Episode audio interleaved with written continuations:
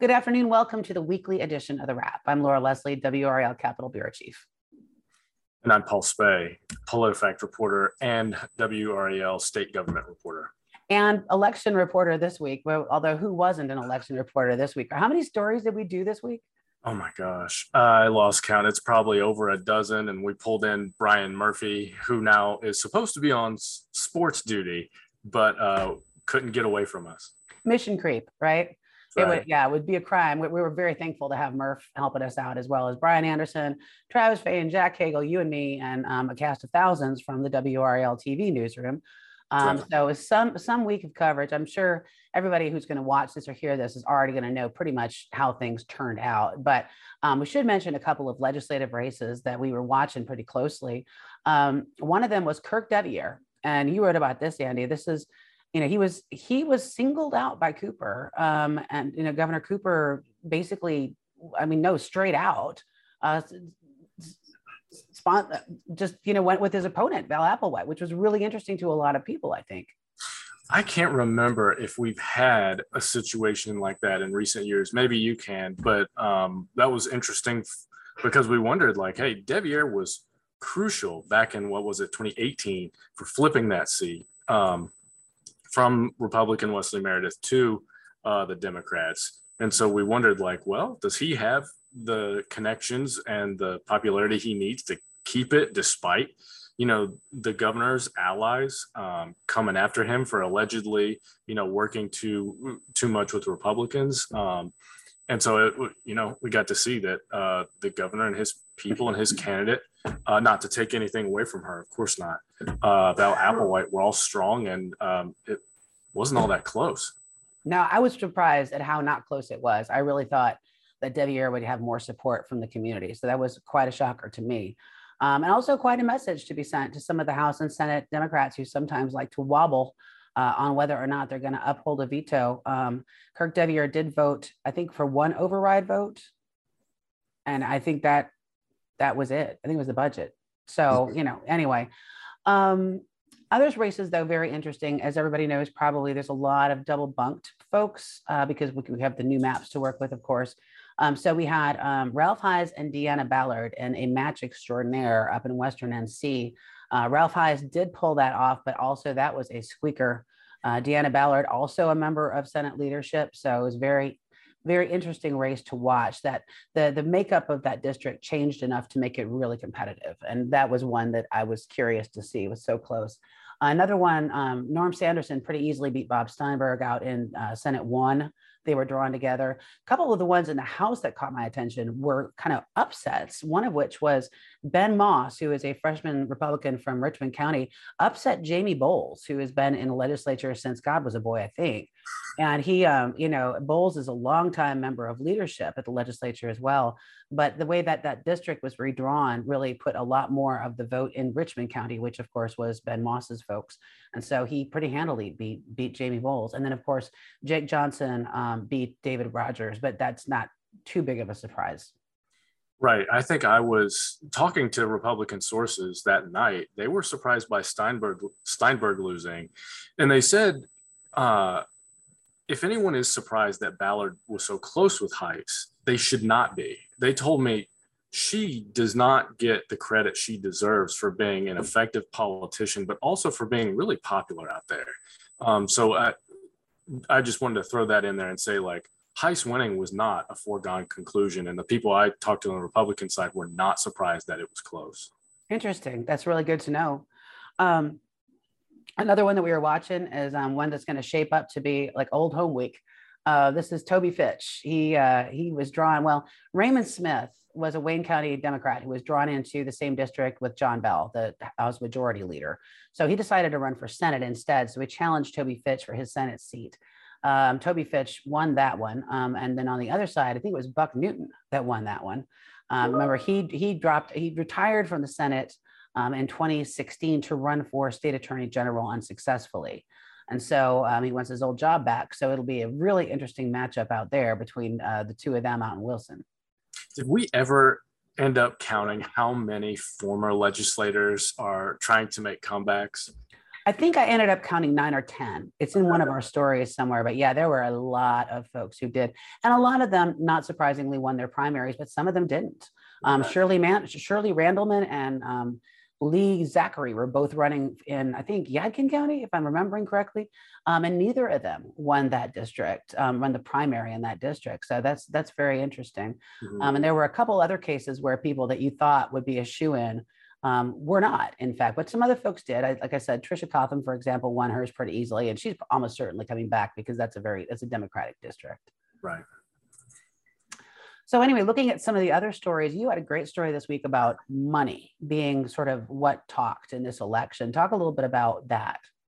Right. That was a theme that emerged after Tuesday was you looked at the landscape of uh, just the election field and you look at the US Senate race and you see where someone like Ted Budd, who, you know, he hasn't been in Congress all that long, but um, his resume doesn't stand out, uh, at least not in comparison to former Governor Pat McCrory and um, Mark Walker, who was in, in Congress for six years and rose up the ranks there, you know, and yet because of the power of Club for Growth, the think tank out of Washington, D.C., and paired with a Trump endorsement. I mean, he won, um, I, you know, I, I feel like I should say in a landslide because it certainly felt that way. Um, everyone, but based on polling, we knew that was coming. So then Well, you, maybe maybe not to that extent though. Right. 50 plus. Yeah. I mean, yeah. That was the surprise was the the extent of the win. We we sort of expected him to pull it out. We didn't know that uh, the Club for Growth money paired with Trump would go that far uh, and getting him that much support. And then you look, you start to look at the congressional races. Club for Growth threw its weight around uh, in the 13th district, which is expected to be the most competitive in North Carolina. Um, and Bo Hines, he's 26 years old. Nothing against young people, but I mean, he does not have he doesn't have any time in elected office. And some of his opponents criticized him for never having a quote unquote real job.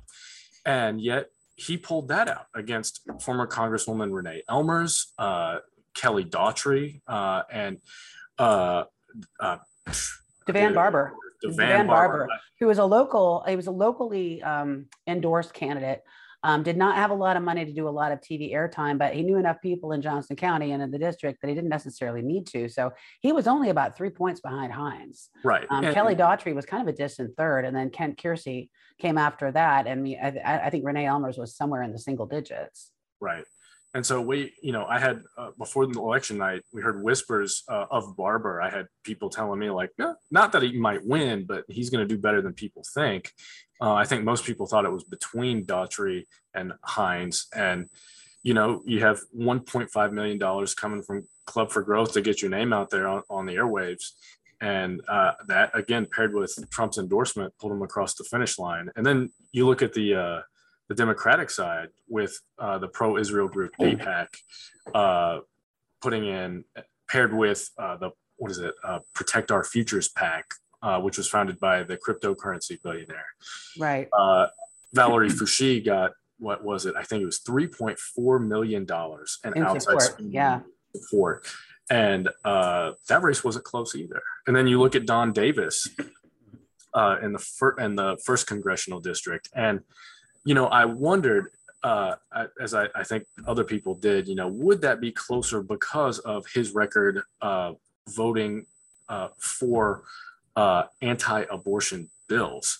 You know, and at- a time like this, when the everyone's uh, thinking about this Supreme Supreme Court leak, what's going to happen to Roe v. Wade, you know, would that hurt him? But that race wasn't close either. And again, the theme was outside spending, uh, AIPAC and the cryptocurrency billionaire guy, and uh, on the Republican side, Club for Growth. I mean, uh, uh, the people with generally uh, the most outside spending won. And you could argue that without outside spending and Madison Cawthorn's race, uh, that he probably pulls it off. You know, he had his own scandals and he had raised $3 million for his own campaign. Yeah, and But- he certainly had plenty of name recognition by this point in the news cycles, right? Yes, of course. Uh, lots of name recognition for uh, positive and negative reasons. But, you know, you had $1.5 million in that race coming in uh, and getting on the airwaves to attack him, and it knocked him out. and so, um, right, we have that story on our website about just those themes of the outside money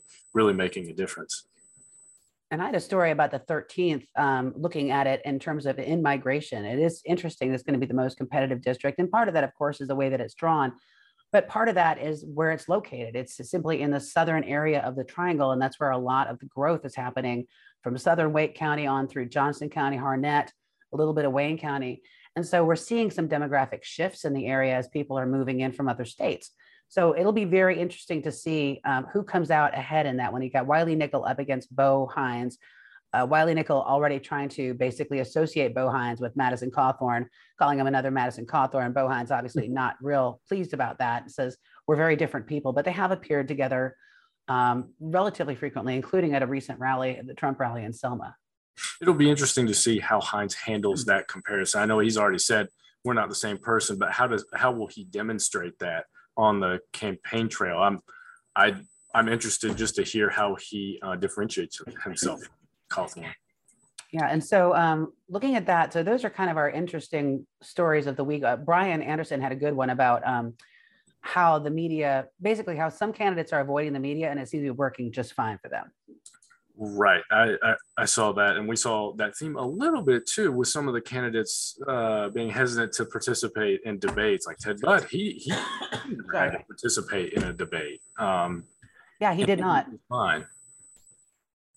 Um, and, Valerie Foushee also did not participate in some of the panels that were with her, um, Nida Allam and um, uh, Clay Aiken, some of her competitors. And then, um, we, well, we didn't have any debates really in the 13th, I don't think. Um, but you know, that's another one where we're kind of watching to see, you know, a candidate that's not super, super accessible to the media, you know, and in, in some ways I kind of, these stories kind of make my, make me edgy because I, I kind of think to myself, well, they should be talking to us. It's like, well, not everybody thinks that. And, you know, and not everybody thinks that the media is special and, you know, and that it's okay to just talk to voters and that's maybe preferable. Um, but it is true that when you're running as a congressional candidate or a Senate candidate in a large, large district, the only way you're going to be able to talk to all your voters is going to be, you know, through the media. So I think there is an argument to be made there. And you know, the thing about running an air war, which is what we saw, I think, in the in the U.S. Senate race on the Republican side for sure, is that you know you never get to ask a question, right? all you hear about is what they want you to hear about and you don't get to actually hear that candidate interact with other candidates and defend their positions and so and explain their positions. So anyway i'll just i'll just say i, I thought it was a good story. You beat me to it. I was going to ask you. I was gonna, you've been doing this longer than i have. Did it did it feel different this year um, it, it did. It did. You know there's just a lot of control. It, that is that is the theme on both sides is control campaign control message control. And so you can control an air campaign. You can control a speech right? You can't control a debate. Um, you can't really control a gaggle. You know you can talk to you can pick and choose who you talk to um, and some candidates are pretty clearly doing that um, you know that's something that a lot of candidates try to do is to shop around for the reporter that they think is going to be the most sympathetic to to their campaign message um, but yeah, I mean, and, and Democrats are doing it just like Republicans. It's it's it is probably the safest way to do a campaign, but it is the least transparent way to do a campaign. And I think voters should should be, you know, hopefully pushing back on this and, and telling candidates, you know what, we want to hear from you in person. Mm-hmm. It's sort of it to me, it feels like the big money thing again too with you you mentioned people shopping stories and that's something that came up uh, uh, on the Democrat side. You know, Clay Aiken and uh, Ashley Ward even held a press conference trying to get that message out there about big money and how it um, was allegedly hypocritical for the Democratic candidates uh, to sort of embrace it, obviously, um, calling out Senator Foushee. Um, but I, I, thought that was interesting too. And I, you know, it'll be interesting to see will that will they try the same thing in future elections because obviously this time you know, pointing out the outside money and saying, "Ah, oh, look at all this. It's people outside the state trying to pick the winner for you." That strategy didn't seem to work, or at least maybe they they started it too late. I don't know. I'm I'm not a campaign guy, um, so I I don't know I don't know. I will tell you. I mean, McCrory, McCrory, and Walker and Eastman to some extent were hammering Budd with that message from the almost from the get go in this campaign, and so they started at the very beginning, and it still didn't work for him either. You know, I mean, that he's you know funded by Club for Growth and pro China, whatever was what they were saying about it. So yeah, I don't think people really care about outside money. I think they, you know, I think they see money as money, and you know, are they, they're just interested in whether or not that candidate speaks to them. And it's easier to speak to voters when you got a lot of money, right? Exactly. So, yeah, exactly. Um, so, you know, I don't know. I, I don't see the trend changing anytime soon, probably. But anyway, I did want to mention, um, we should mention our preview for a session. Session officially started this week. I got gavelled in. You know, um, they're not really doing anything, but next week they're starting to take up some um, some committee meetings. Um, popping into the inbox. Senate folks, I wish you would please put the bills on your committee notices. we hate it when you tell us you're having a committee, but won't tell us what you're doing. Um, sorry, pet peeve of mine. Uh, but anyway, um, one thing we do know they're going to be working on is the budget. And so, you know, they're in a really good spot because they got $6 billion extra in their pocket. Um, so they've already approved a budget of about $27 billion for this upcoming fiscal year. So now they're going to do some changes to it or adjustments to it. It's the normal part of the second year of the two year cycle. The question is, how much are they going to expand their spending? You know, Governor Cooper wanted about two billion over the 27 billion uh, for some programs that he wants to put in place. You know, I think we heard pretty clear pushback from the Republican leadership. It's like, ah, you know, you got some good ideas in there, but that's a lot of spending for us, and we're worried about uh, the possibility of an upcoming recession. So they're going to hold off. Uh, I think they're going to hold off on too much extra spending. But you know, there's a lot of political pressure right now for wages increases for state employees and and um, and teachers. And you know, it's not even just political. I mean, the state workforce right now is running about a 30% vacancy rate. I mean, it's hard to run the state when one out of three people, one out of three positions is vacant. And it's because they don't pay enough, you know? So that's something that I think lawmakers are really going to have to take a look at this year as they decide you know what they want to do with some of this money because um, some of it may just have to be invested if they want the state to continue to run. It feels like a moment doesn't it? Like uh, we'll maybe look back and, say that maybe this year if they do decide to do something with wages is a moment. I, I, mean they may have to talk to consultants or something about how to how to retain people um, but maybe we will see some sort of shift. I'm really interested to see what they end up doing I am too, you know, and especially because for a long time, Republican leaders have sort of painted the you know state employees as the problem. Like we need to cut as many of these folks as we can, right? So they have made a lot of cuts, a lot of cuts at a lot of agencies. So they're already running on pretty much bare bones staff in most cases. So when you make that many cuts and then all of a sudden you can't fill the positions that you decided were essential, that's when things start to break down. You know, so um, we'll you know we'll have to see what they do with that. But um, I know the governor did want uh, to give a 5% raise instead of two and a half for teachers and for state employees this coming year. Um, that doesn't sound crazy to me. I suspect state employees would like to see it a whole lot higher. Mm-hmm. But um, the governor did. I should I should mention the governor in his budget did include um, basically sort of a fund for each agency, about 2% of payroll that they could use to sort of shore up pay in given positions to try to get those really critical positions filled, you know, to try to offset, you know, come up to what the labor market is really charging for some of these positions, like nurses, for example. Mm-hmm. Um, but it, it has yet to be seen whether or not legislators are going to go for that. That's interesting. It's it's less of a an across the board uh, raise and more of sort of an allowance for various departments to say, hey, use this how you see fit. That's interesting. Yeah. Yeah, although that it's never been real popular with the Republicans to do that. but you know what? Times change, right? Um, anyway, I think that's about all I have. Anything else you want to add? I think that's it. You know, the only other thing with the legislature is, you know, uh, coming out of the pandemic, uh, people have talked a lot about mental health, and I think it'll be interesting to see if uh, some of these legislators start putting their money where their mouth is. You know, they've said schools shut down, it affected mental health of kids. We've seen some numbers that back that up. You've reported on um, suicide rates, uh, not just here, but across the country. Will anything significant be done about that? Um, that's something that I'm interested to see too. I am too. We also are, I should mention, looking for sports betting. Uh, because we keep hearing that it's likely to come up. Um, it got through the Senate last year. You might remember a bill to legalize sports gambling. Uh, made it to the House where it kind of hit the brakes because the, apparently the House Republican caucus was not majority in favor of it. However, it sounds like some of that support has started to broaden a little bit over the break. Um, so we're hearing some intimations that we might actually see that bill move Hmm. um, in this short session. But you know, anything you see it move in this short, short session is going to be clearly a priority because they've said over and over that they're going to try to make this short. Now I'm going to say I've heard it before. I'll believe it Want to see it. You know, but um, if they really do make it short, then you should be able to tell pretty quickly what's what the priorities are going to be. we talked I, I mentioned moments earlier this also seems like a moment in time with sports gambling where we see other states across the map you know uh, adopting these bills and sort of embracing it obviously with rules in place and so um it does it, almost feels imminent although like you said uh, believe it when you see it Yeah, exactly. All right. Well, hey, that is probably it for us this week then. And we will be, of course, at the legislature monitoring all the goings on. And we will catch you up on it next week here on the wrap. Thanks for joining us.